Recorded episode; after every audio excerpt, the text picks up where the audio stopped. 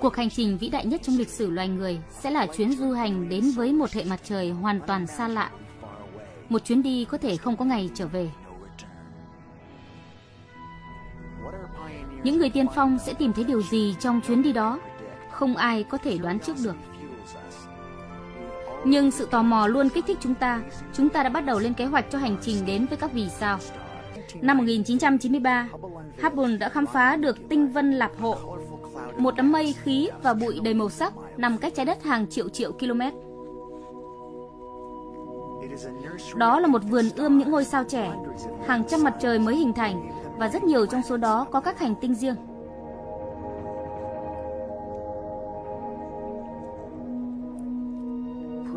Các đĩa tiền hành tinh xoay xung quanh ngôi sao mẹ, dần dần bồi tụ thành lõi của các hành tinh và mặt trăng của chúng sau này.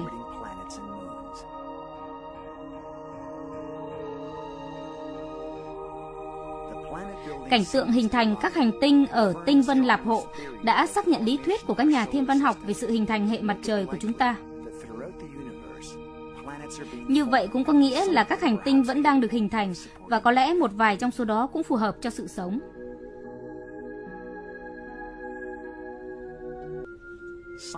Các nhà khoa học tin rằng có thể có rất nhiều hành tinh phù hợp trong thiên hà của chúng ta. Chúng ta chỉ cần một điểm đến là đủ.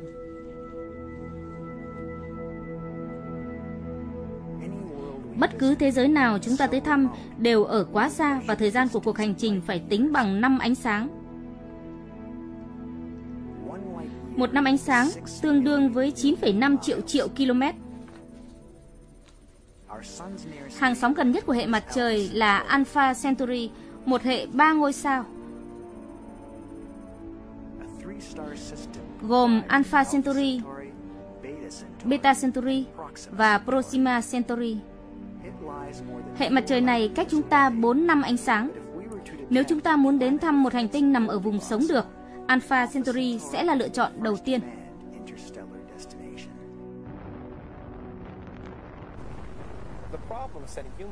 Đưa con người ra ngoài hệ mặt trời là điều vô cùng khó. Bạn muốn họ sống sót, quay trở về và phải có đủ lượng dự trữ, trong khi mọi thứ ngày một đắt đỏ hơn. Cho đến nay, chỉ có những robot thăm dò có thể di chuyển tự do trong hệ mặt trời, thu thập dữ liệu và vẽ bản đồ các hành tinh. Tôi nghĩ chúng ta phải cân bằng giữa mong muốn khám phá những nơi con người chưa từng đặt chân đến với các giá trị kinh tế khi đưa phương tiện thăm dò ra ngoài vũ trụ.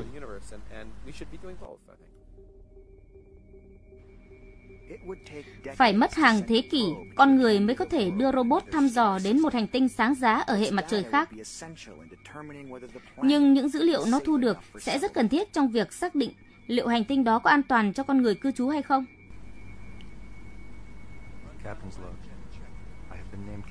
Tôi được bầu làm cơ trưởng của hành trình tham vọng nhất từng được thực hiện trong lịch sử. Đó là rời khỏi trái đất vĩnh viễn. Nhưng đây cũng là một vinh hạnh lớn lao và sẽ là một hành trình để đời.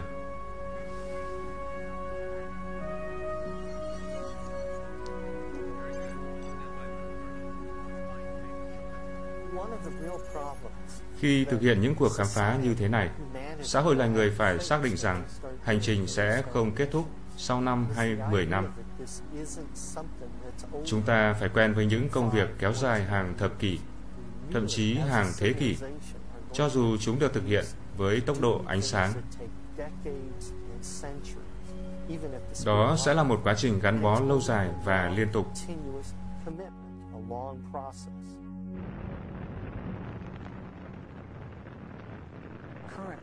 Hiện nay, tàu con thoi chỉ có thể di chuyển với vận tốc khoảng 40.000 km/h. Với tốc độ đó, chúng ta sẽ đến được Alpha Centauri trong vòng 150.000 năm.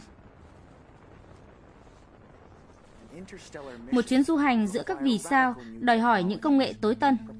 Những hệ thống đầy có thể tăng tốc đến khoảng 1/2 vận tốc ánh sáng.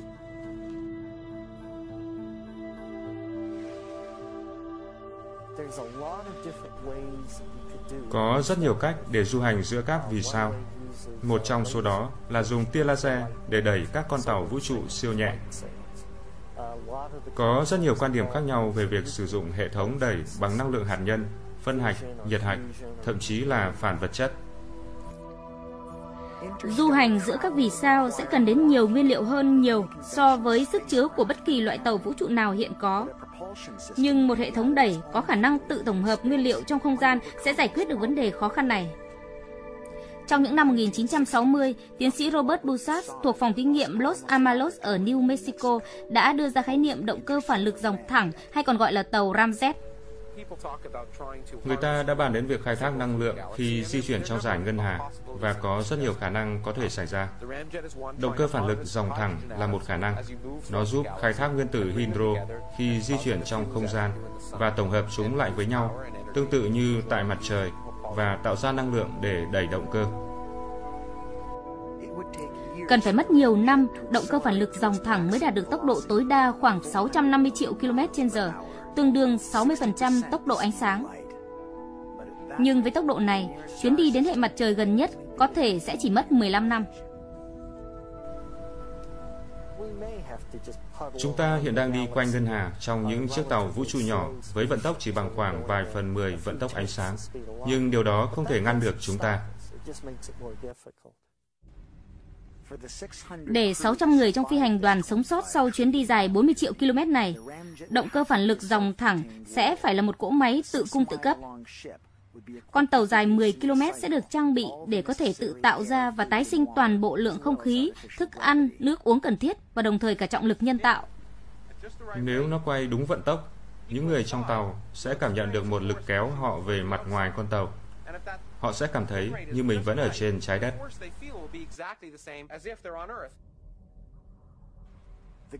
Trọng lực tạo ra từ lực ly tâm này sẽ làm giảm nguy cơ loãng xương và teo cơ trong phi hành đoàn.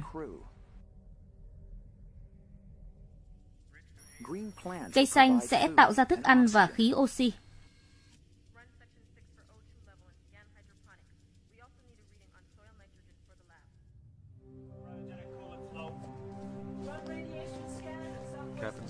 Chạy khoang 6 để cân bằng oxy và quét hệ thống thủy canh.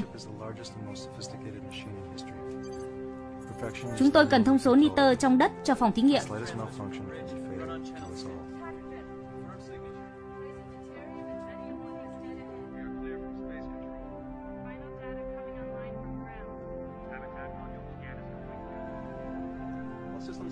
Cấu hình bước 1 và bước 2 cho dòng nước làm mát đông lạnh.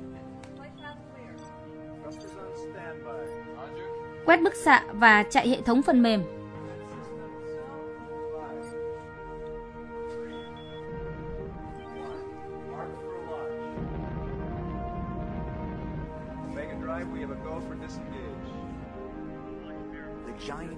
Phi thuyền khổng lồ sẽ nhẹ nhàng tách khỏi trạm vũ trụ trong quỹ đạo, nơi đã chế tạo ra nó. Và cuộc du hành tham vọng nhất trong lịch sử loài người sẽ bắt đầu.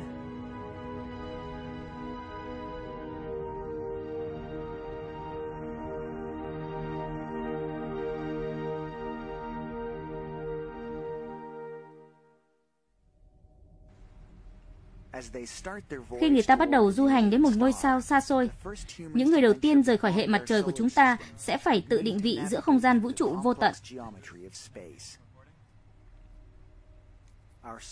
Mặt trời của chúng ta và các ngôi sao lân cận cùng có chung một dải sao lấm tấm phía ngoài dải ngân hà, quay xung quanh thiên hà với tốc độ 26 km mỗi giây.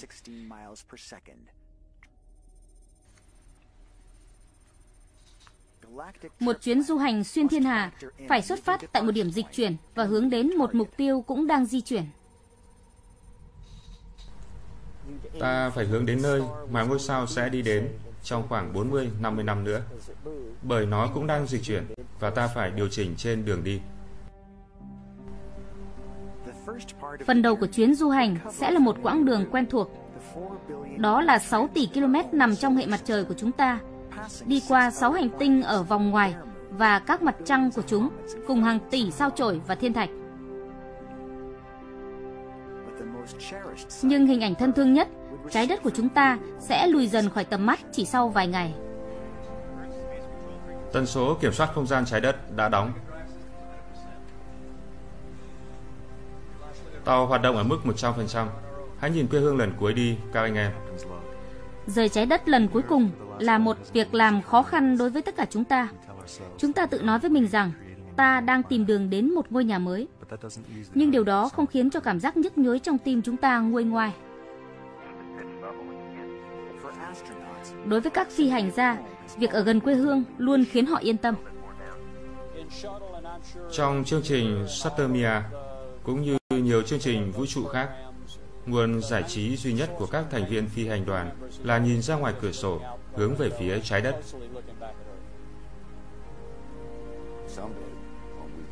Đôi khi chúng tôi nhìn ra ngoài và thấy trái đất không khác gì một ngôi sao đang mờ dần. Tôi nghĩ đó sẽ là điều mà mọi người phải nghĩ đến, bởi nhân dạng và thực tế sẽ không còn nằm trong tầm với của chúng ta nữa.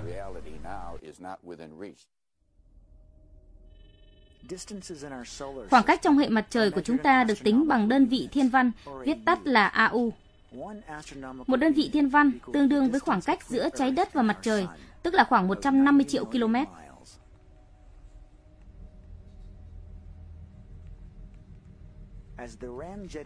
Khi động cơ Ramjet tăng tốc rời xa trái đất, nó sẽ đến sao Hỏa đầu tiên, cách chúng ta 1,5 AU. Đã đi được 0,53 AU, tốc độ hiện nay là 370 km/giây. Tuyến đường đi quanh quỹ đạo vệ tinh sao Hỏa và đường bay. Sao Hỏa là láng giềng gần nhất của chúng ta, nhưng ở đó không có nước trên bề mặt hay không khí có thể thở được.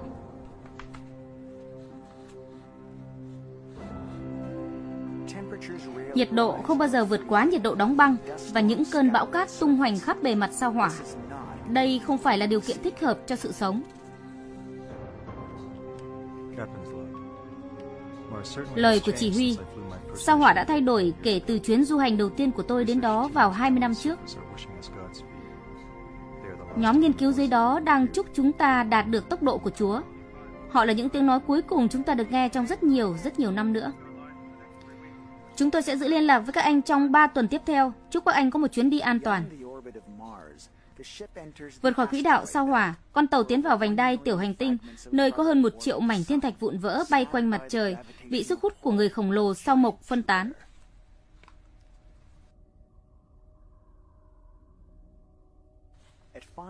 Cách mặt trời 5,3 AU, tương đương khoảng 800 triệu km.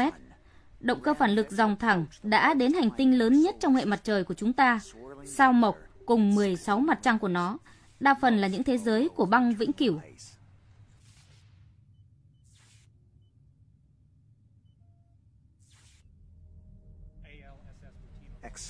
Tăng tốc dần dần, con tàu sẽ đạt đến tốc độ 5 triệu km/h và sẽ tiến gần đến sao Thổ trong vòng 21 ngày. Lực đẩy danh nghĩa trên bong là 1.500 km/h. Đi qua sao Thổ tại 8.57 AU. Điểm đến tiếp theo sao Thiên Vương tại 18.26 AU.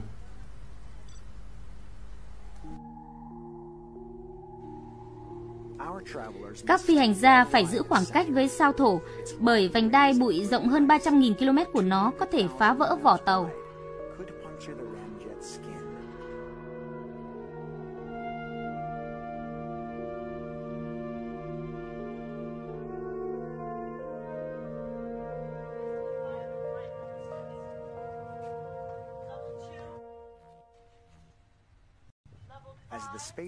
Khi con tàu tiến xa hơn nữa, nó sẽ phải tự tạo ra ánh sáng, nhiệt độ, ngày và đêm. Khi đó, mặt trời và trái đất chỉ còn là những vật thể xa xôi.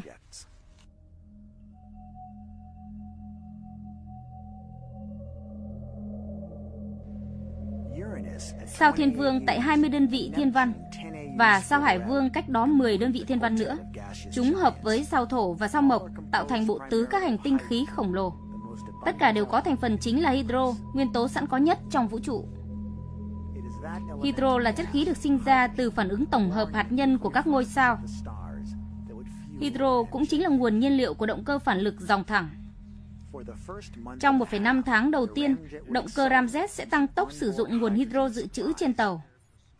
Với tốc độ 11 triệu km/h, tương đương với 1% vận tốc ánh sáng, động cơ Ramjet sẽ đi đủ nhanh để tạo thành một từ trường hút hydro trực tiếp từ vũ trụ. Khác với ống nạp của các động cơ phản lực thông thường, ống hút hydro sẽ gồm có nhiều trường điện tử và trường điện. Đầu tiên là dùng tia laser để ion hóa các nguyên tử hydro, tích điện cho các phân tử. Chúng sẽ bị hút bởi từ trường và tích tụ lại ở bể chứa.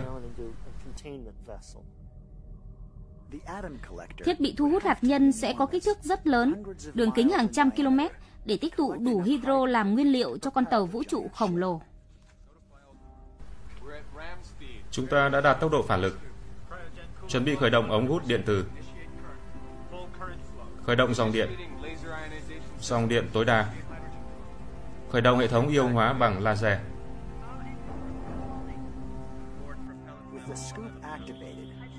Khi máy hút hydro đã kích hoạt, tàu Ramjet có thể bắt đầu giai đoạn tăng tốc đến tối đa kéo dài 7 năm. Tốc độ khi đó là 650 triệu km/h, tương đương 60% tốc độ ánh sáng. Sao Diêm Vương và mặt trăng Charon của nó là những điểm xa nhất trong những hành tinh láng giềng của trái đất. Sao Diêm Vương có phải là giới hạn của hệ mặt trời của chúng ta hay không?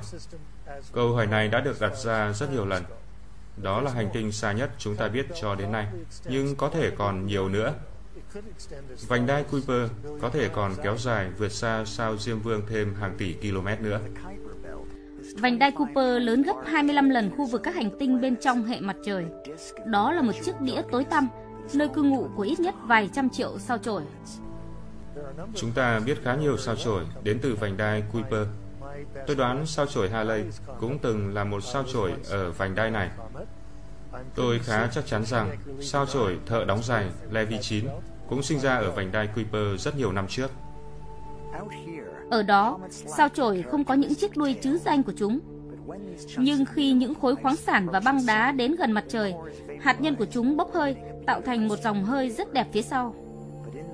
Nhưng dưới bóng đêm của vũ trụ, hệ thống phòng thủ phải thường xuyên nằm trong tình trạng báo động để đề phòng những vật thể này.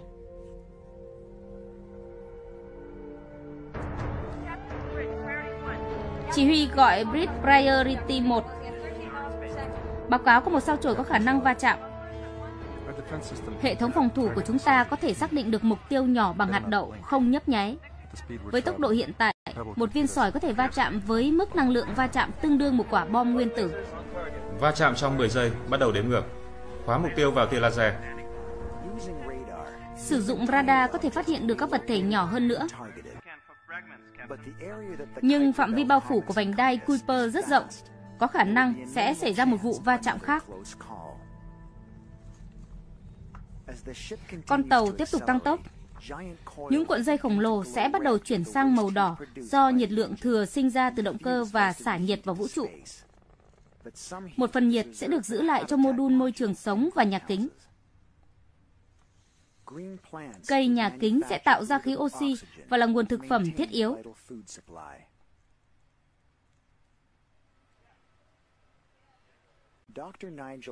Tiến sĩ Nigel Packham đã dành 15 ngày tự khóa mình trong buồng thử nghiệm của NASA, sống bằng không khí do cây lúa mì tạo ra.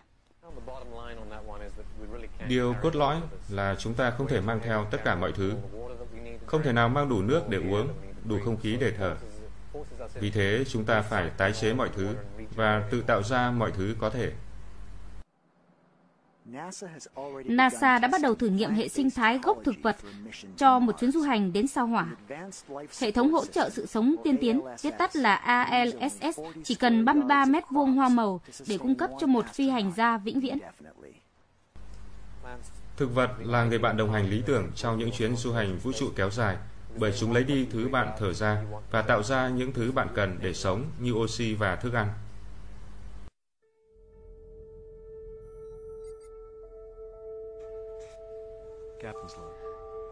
Chúng tôi có khoảng hơn 3 hecta mô đun môi trường sống dành cho trồng trọt.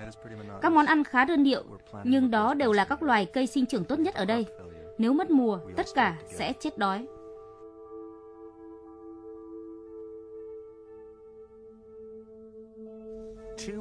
Cách chúng ta 200 lần khoảng cách đến mặt trời, phi hành đoàn tiến đến một dấu mốc khác, một biên giới vô hình đánh dấu điểm bắt đầu của vũ trụ ngoài hệ mặt trời.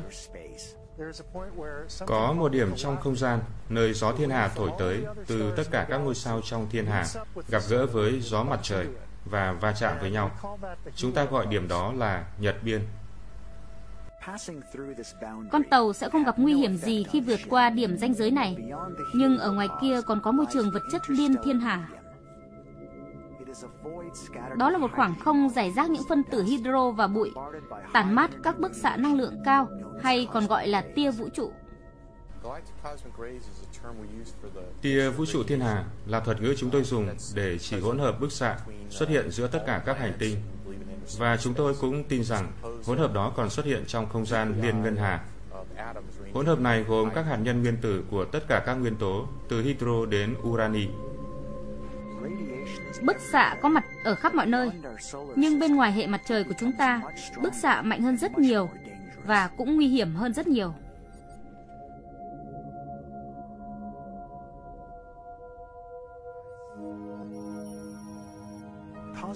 Tia vũ trụ có thể khiến tế bào của con người đột biến thành khối u ác tính. Đó là mối nguy cơ lớn nhất đối với các cuộc thám hiểm vũ trụ sâu hơn, nhưng chúng ta sẽ tìm được cách vượt qua.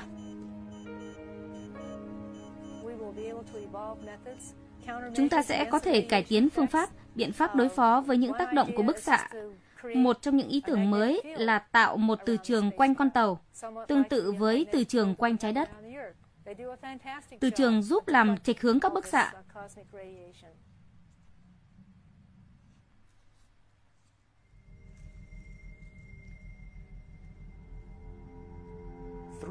Sau 3 năm rưỡi, kể từ lúc bắt đầu hành trình, họ sẽ đến gần vật thể cuối cùng chịu ảnh hưởng của lực hút của mặt trời, các sao chổi thuộc đám mây Oort.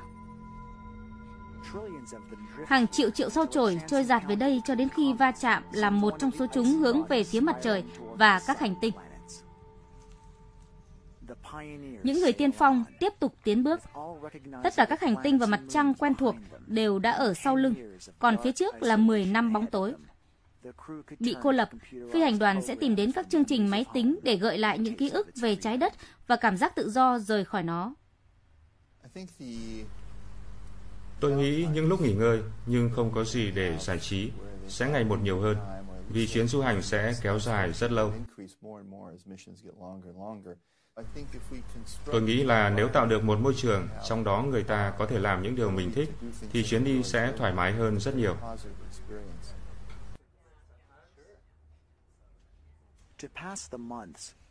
Để thời gian trôi qua nhanh hơn, các chương trình thực tế ảo có thể đưa phi hành đoàn về với những thú vui khi còn ở trái đất.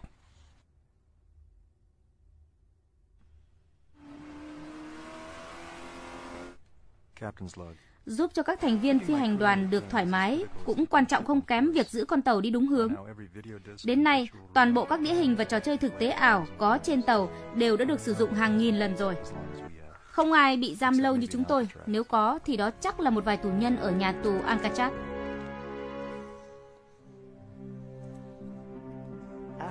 Sau hơn một thập kỷ lặp lại những công việc giống nhau và chờ đợi mỏi mòn, con tàu tốt nhất của loài người vẫn tiếp tục tiến vào không gian. Họ đã ra khỏi đám mây Oort và đã đi được 3/4 quãng đường. Đối với phi hành đoàn, việc duy trì con tàu ở tình trạng tốt là một vấn đề thường nhật. Ngay cả với hệ thống sao lưu và khả năng sửa chữa mở rộng, một sự cố hỏng hóc trong vũ trụ cũng là mối nguy hiểm chết người. Với thực tế hiện nay, con người rất khó hình dung về cuộc sống và môi trường làm việc trong vũ trụ. Chúng ta đã thấy được phần nào tình trạng đó qua nhiệm vụ của tàu Mir. Tôi không rõ tại sao, nhưng mọi người cho đó là một thất bại. 11 năm làm nhiệm vụ và vấn đề nảy sinh.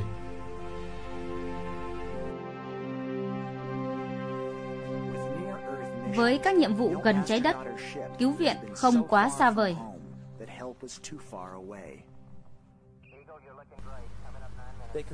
Họ có thể sống sót được bởi cứu viện chỉ cách họ vài nghìn km và mặt đất có thể hỗ trợ bất cứ khi nào họ cần.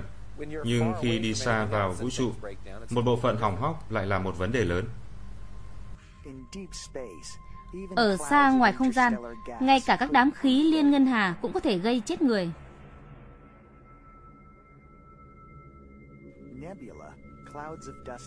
Tinh vân, những đám mây bụi và khí thường là nơi hình thành các vì sao. Những vì sao này làm cho khí và bụi sáng lên, chiếu sáng tấm thảm trang trí bao la đầy màu sắc giữa vũ trụ. Nhưng nếu các vật chất trong tinh vân nằm xa ngôi sao, chúng ta không nhìn thấy được đám mây khí.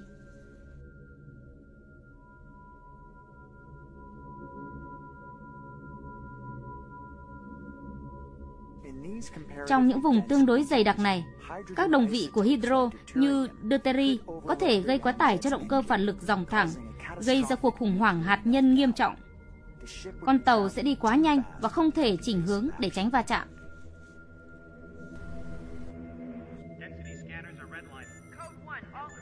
Báo động cấp 1, toàn bộ phi hành đoàn về trạm.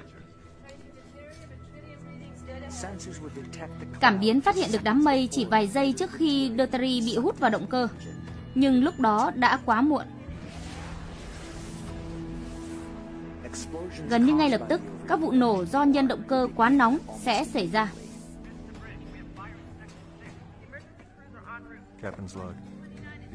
Nhiệt lượng từ đồng vị Deuteri làm chảy lá chắn lò phản ứng. Các kỹ sư nói rằng con tàu sẽ vượt qua được và tiếp tục hành trình. Tất cả những gì có thể làm lúc đó là giữ tinh thần và hy vọng rằng họ nói đúng. Nhiệt độ ở mức báo động, giảm động cơ.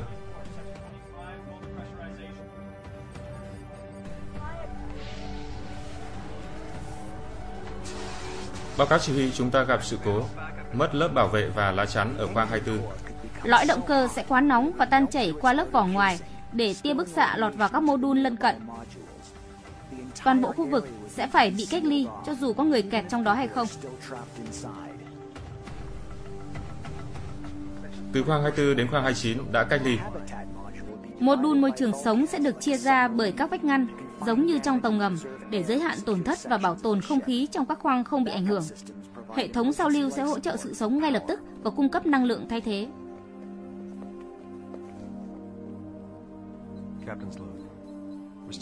Chúng tôi đang giảm xuống nửa tốc độ tối đa, tương đương 330 triệu km mỗi giờ. Các robot sửa chữa tốt nhất đang di chuyển đến lò phản ứng. Chúng tôi sẽ đến Alpha Centauri trước khi trái đất nhận được tin về sự cố. Chúng tôi ở quá xa, ngoài tầm quan sát, ngoài tầm liên lạc. Liên lạc là một vấn đề khó.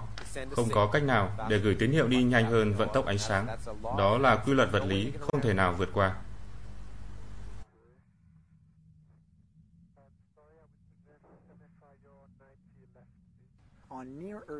Trong các nhiệm vụ gần trái đất, độ trễ thời gian trong liên lạc là nhỏ hơn 1 giây hoặc 2 giây để kết nối với mặt trăng.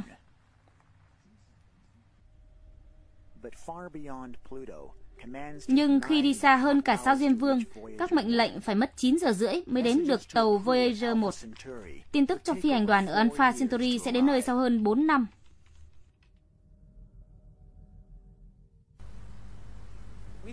Chúng ta đã gặp phải những vấn đề tương tự trong quá khứ, ví dụ như đi lại trên biển vào thời xưa. Lúc đó người ta phải đợi vài năm mới biết được người thân của mình có cập bến an toàn không. Nhưng bây giờ, chúng ta đi xa đến hàng trăm năm ánh sáng. Mọi thông tin liên lạc hoàn toàn bị cắt đứt và chúng ta không thể vượt qua trở ngại đó được. Cách biệt và gần như bị giam lỏng, tình trạng này có thể dẫn đến những hệ lụy nghiêm trọng. Các chuyên gia vũ trụ của Mỹ và Nga đã từng nghiên cứu những ảnh hưởng này. Đã có ghi chép về một vài phản ứng tâm thần khi ở ngoài không gian. Các nhà du hành vũ trụ đã từng có cảm giác ủ rũ, chán nản, nóng nảy, khó chịu, mất ngủ. Đó là những triệu chứng do xa nhà và bị cách biệt gây ra. Họ có thể thấy nhớ nhà. Có trường hợp con người cảm thấy không thuộc về một nhóm nào và tự xa lánh người khác. Tôi và các đồng sự đã cùng tham gia huấn luyện với nhau một năm trước khi khởi hành. Người Nga rất lo lắng đến vấn đề các thành viên phi hành đoàn không hòa hợp với nhau. Vì thế, họ quan sát cả nhóm rất kỹ trong quá trình tập luyện. Nếu họ phát hiện những dấu hiệu có thể gây ra xung đột trong chuyến bay, họ sẽ thay người khác.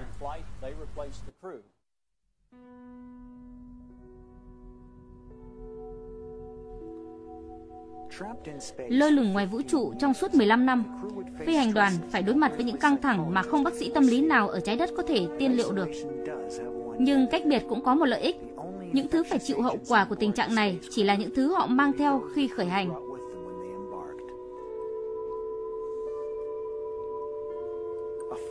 Một mối nguy cơ lớn hơn là dịch bệnh trên cây trồng khiến hệ thống tự cung tự cấp không thể hoạt động được. Tôi nghĩ có một nguy cơ lớn hơn là cây trồng mắc bệnh, đặc biệt là bệnh dịch tăng độc tính khi ở ngoài vũ trụ, bởi vì hiện nay cây được trồng gối nhau liên tiếp, đợt sau nối luôn vào đợt trước.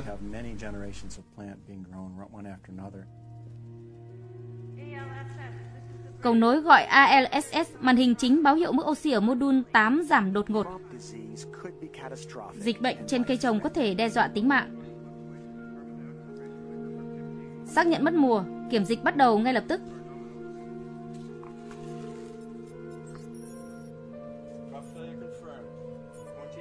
Tính toán tỷ lệ oxy và CO2. Ngắt kết nối các khoang này, khoang 8 và khoang 15. Các chuyên gia hỗ trợ sự sống sẽ cắt đi một phần thức ăn và nguồn cung cấp oxy của phi hành đoàn. Các kỹ sư cây trồng sẽ phải làm việc liên tục để tách và xác định tác nhân gây bệnh.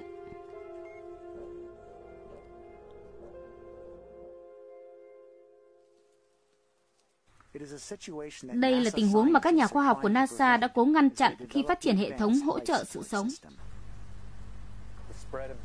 Có thể ngăn chặn dịch bệnh phát tán bằng cách chia cây trồng vào nhiều ngăn tách biệt.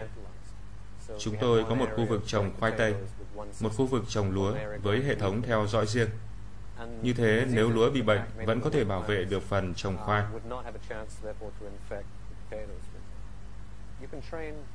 Ta hoàn toàn có thể thiết lập hệ thống để nó có thể tự bảo vệ và báo cho ta biết khi có sự cố. Nhưng việc khắc phục sự cố sẽ cần đến bàn tay con người, chứ không thể chỉ là các robot tự động. Trên đường đến sao Hỏa hay một hành tinh xa xôi khác, phi hành đoàn phải hiểu rất rõ về hệ thống hỗ trợ sự sống.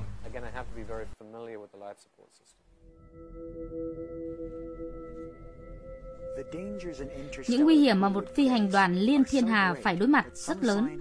Nhiều nhà khoa học tin rằng đưa họ vào giấc ngủ sâu trong suốt hành trình sẽ tốt hơn.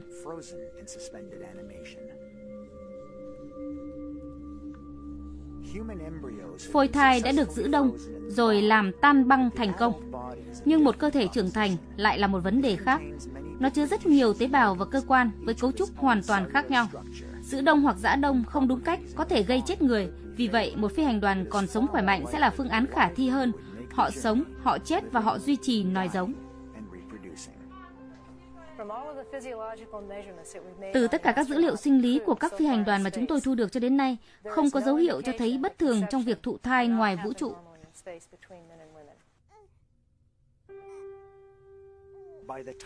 Khi con tàu đến được Alpha Centauri, có thể đã có một thế hệ ra đời. Những đứa trẻ này sẽ không biết đến nắng mưa. Những gì chúng biết đều được dạy ngay trên tàu vũ trụ.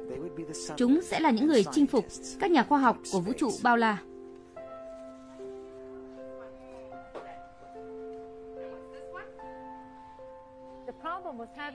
Vấn đề duy nhất khi có trẻ em trên tàu là chúng rất hiếu động.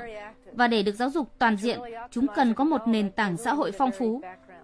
Chúng sẽ cần đến nhiều trải nghiệm khác nhau. Nhưng những đứa trẻ này chưa từng được sống trên một hành tinh.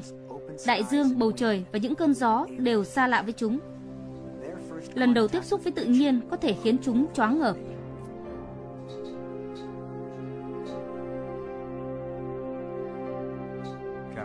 Dữ liệu đo lường từ xa tại Alpha 1 có vẻ không tốt lắm. Hành tinh này dường như đang trải qua một thời kỳ núi lửa hoạt động mạnh. Các vệ tinh thăm dò thu được hình ảnh tro bụi và khí độc ở tầng đối lưu.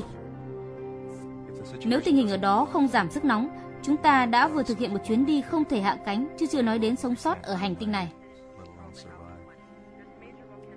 Báo cáo chỉ huy chúng ta vừa định hình dữ liệu gửi về từ vệ tinh do thám hành tinh Alpha 1.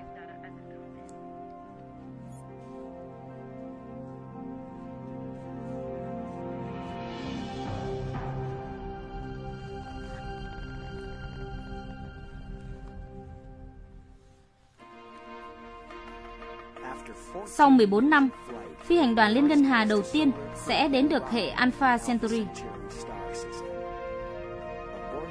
Trên tàu tràn ngập những dự đoán. Cuộc hành trình dài đã sắp kết thúc. Khi công việc thăm dò và vẽ bản đồ hành tinh xa lạ này bắt đầu, cũng là lúc con tàu dần giảm tốc.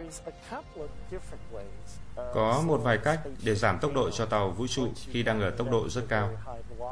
Cách đơn giản nhất là quay ngược lại và nhắm tên lửa vào hướng bạn muốn giảm độ cao.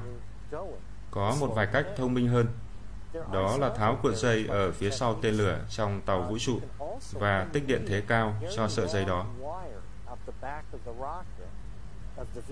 Nó sẽ tạo ra một lực cản điện từ trong đám khí liên ngân hà, tương tự như khi động cơ phía trước hút khí vào.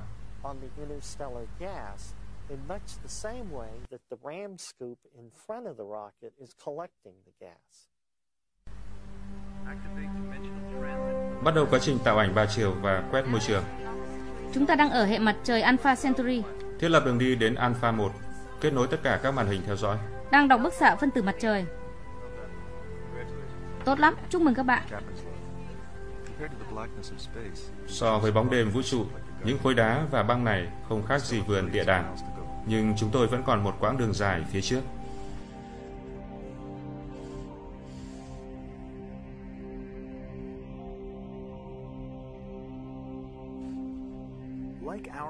Cũng giống như hệ mặt trời của chúng ta, các nhà khoa học tin rằng hệ Alpha Centauri có thể gồm rất nhiều sao chổi, là tàn dư của quá trình tạo thành chính hệ mặt trời này. Kích hoạt ảnh trung chuyển ba chiều. Đường đi của sao chổi được xác nhận. Đây là đường đi của chúng ta đến Alpha 1. Chúng ta đã vẽ được quỹ đạo của sao chổi. Rất nhiều người trong chúng ta từng nghĩ và vẫn đang tin rằng các hệ hành tinh có tính chất như thế này rất phổ biến trong vũ trụ. Sự tương đồng có thể bao gồm cả các hành tinh tương tự trái đất, những thế giới có thể là quê hương của nền văn minh công nghệ.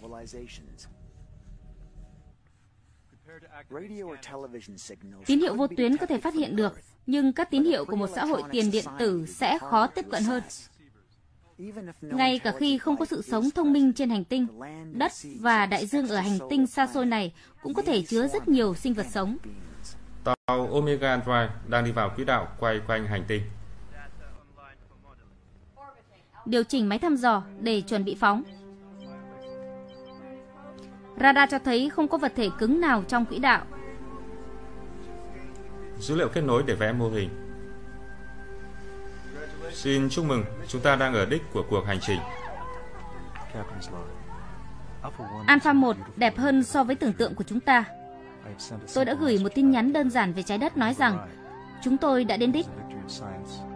Đó là một chiến thắng của khoa học trước thách thức của không gian và thời gian. Sau 5.000 ngày di chuyển, chúng tôi đã tìm được quê hương thứ hai. Trong những tuần cuối cùng trước khi hạ cánh, vệ tinh sẽ được phóng ra để tiến hành phân tích chi tiết. Thành phần của bầu khí quyển là một trong những nhân tố quan trọng.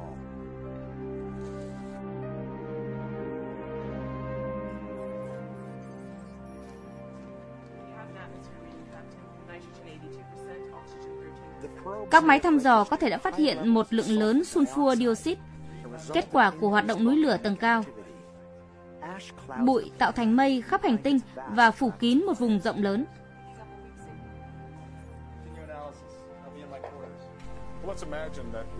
Hãy tưởng tượng rằng các nhà du hành hướng đến một hành tinh mà họ biết trước rằng khá giống với trái đất, từ kích thước đến khoảng cách với mặt trời của hệ, và thậm chí cả bằng chứng quang phổ về sự hiện diện của oxy trong bầu khí quyển.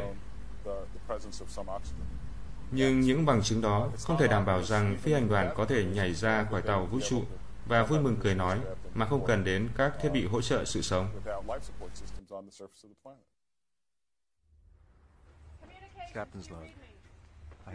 Tôi đã quan sát phi hành đoàn của mình vượt qua cuộc hành trình dài nhất kể từ những ngày đầu của kỷ nguyên thám hiểm vũ trụ đến nay.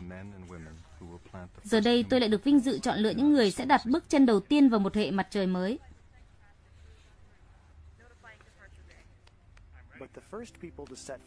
Nhưng người đầu tiên đặt chân đến hành tinh xa lạ cần được bảo vệ chu đáo. Sẵn sàng khởi hành tại khoang 3. Tàu con thoi sẵn sàng, khóa cửa khoang, chúc anh may mắn.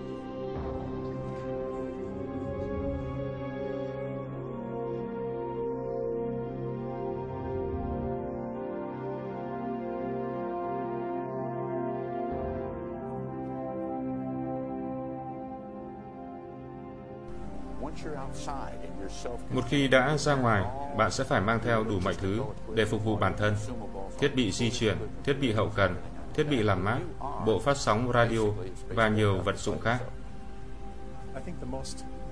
Tôi nghĩ nguy hiểm lớn nhất tiềm tàng trong một môi trường mới là tất cả mọi thứ đều tồn tại với một lượng hoàn toàn khác với trái đất.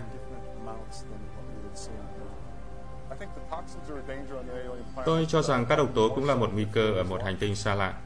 Nếu ở đó có sự sống thì có thể còn nguy hiểm hơn, bởi có thể loài sinh vật đó không hề bổ dưỡng hay an toàn với con người.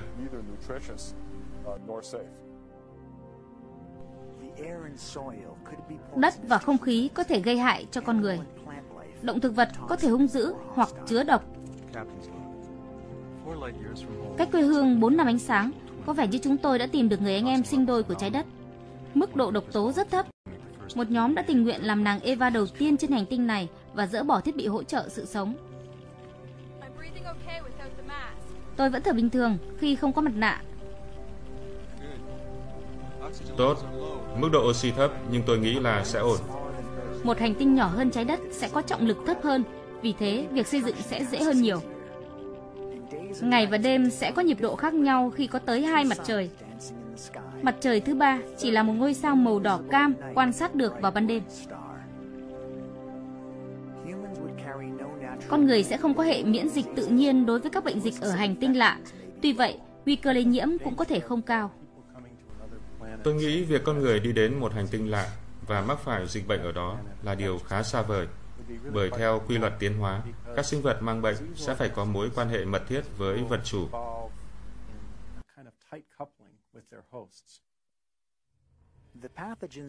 Tác nhân gây bệnh ở trái đất đã trải qua hàng nghìn năm tiến hóa để gây bệnh cho cơ thể con người. Vi khuẩn ngoài trái đất sẽ phải học cách phá vỡ tế bào con người trước đã. Bệnh tật ở hành tinh mới có thể rất nhiều, nhưng chúng không coi cơ thể chúng ta là vật chủ tương thích.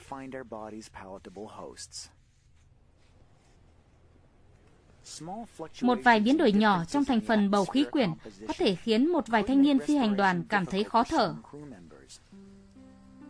Nhưng nếu hành tinh này tương đối an toàn với con người, quá trình định cư sẽ bắt đầu. Vị trí lý tưởng sẽ là ở một vùng khí hậu trung bình, ít có các hoạt động địa chất và không khí ít bị ô nhiễm. Nhưng trước đây, loài người đã từng học cách thích nghi ở những điều kiện không thuận lợi hơn nhiều. Nếu quan sát lớp vỏ trái đất và hỏi rằng bao nhiêu % trong số đó thích hợp với sự sống, câu trả lời sẽ là một con số rất nhỏ. Phần lớn là đại dương, rất nhiều núi cao với đỉnh núi phủ băng tuyết.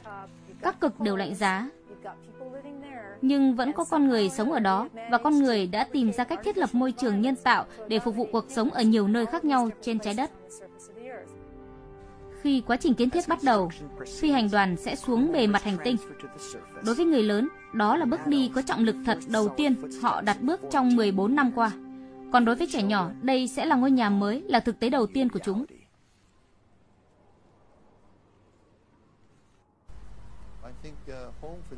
Tôi nghĩ quê hương trong tâm trí những đứa trẻ này sẽ là môi trường nhân tạo chúng từng sống trên tàu vũ trụ.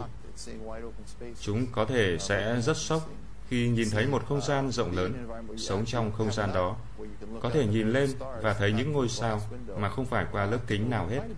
Tôi nghĩ đó sẽ là một trải nghiệm rất khác lạ. Sự xuất hiện của con người, một sinh vật lạ, sẽ gây hại cho hệ sinh thái ở hành tinh này.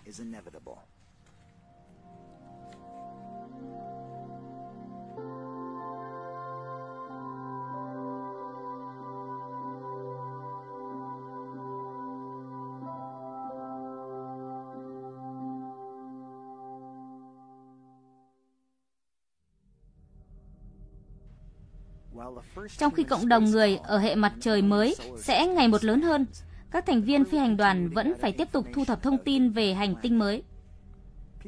Những người ở trái đất chỉ biết đến những khám phá này sau 4 năm nữa. Phi hành đoàn vẫn phải tự cung tự cấp như khi sống trên tàu vũ trụ.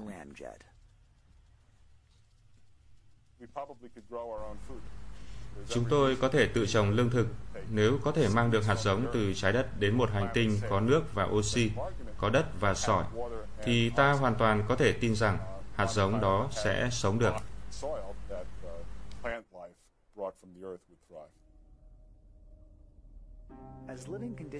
Khi điều kiện sống dần ổn định, các công trình kiên cố được xây dựng từ vật liệu sẵn có trên hành tinh và các bộ phận bị hỏng trên tàu. Thành phố Liên Ngân Hà đầu tiên được hình thành. Con người là một trong những sinh vật dễ thích nghi nhất chúng ta từng biết. Tôi sẽ không nói là chúng ta sẽ sống tốt hơn ở một nơi nào khác cho đến khi chúng ta thực sự làm được điều đó.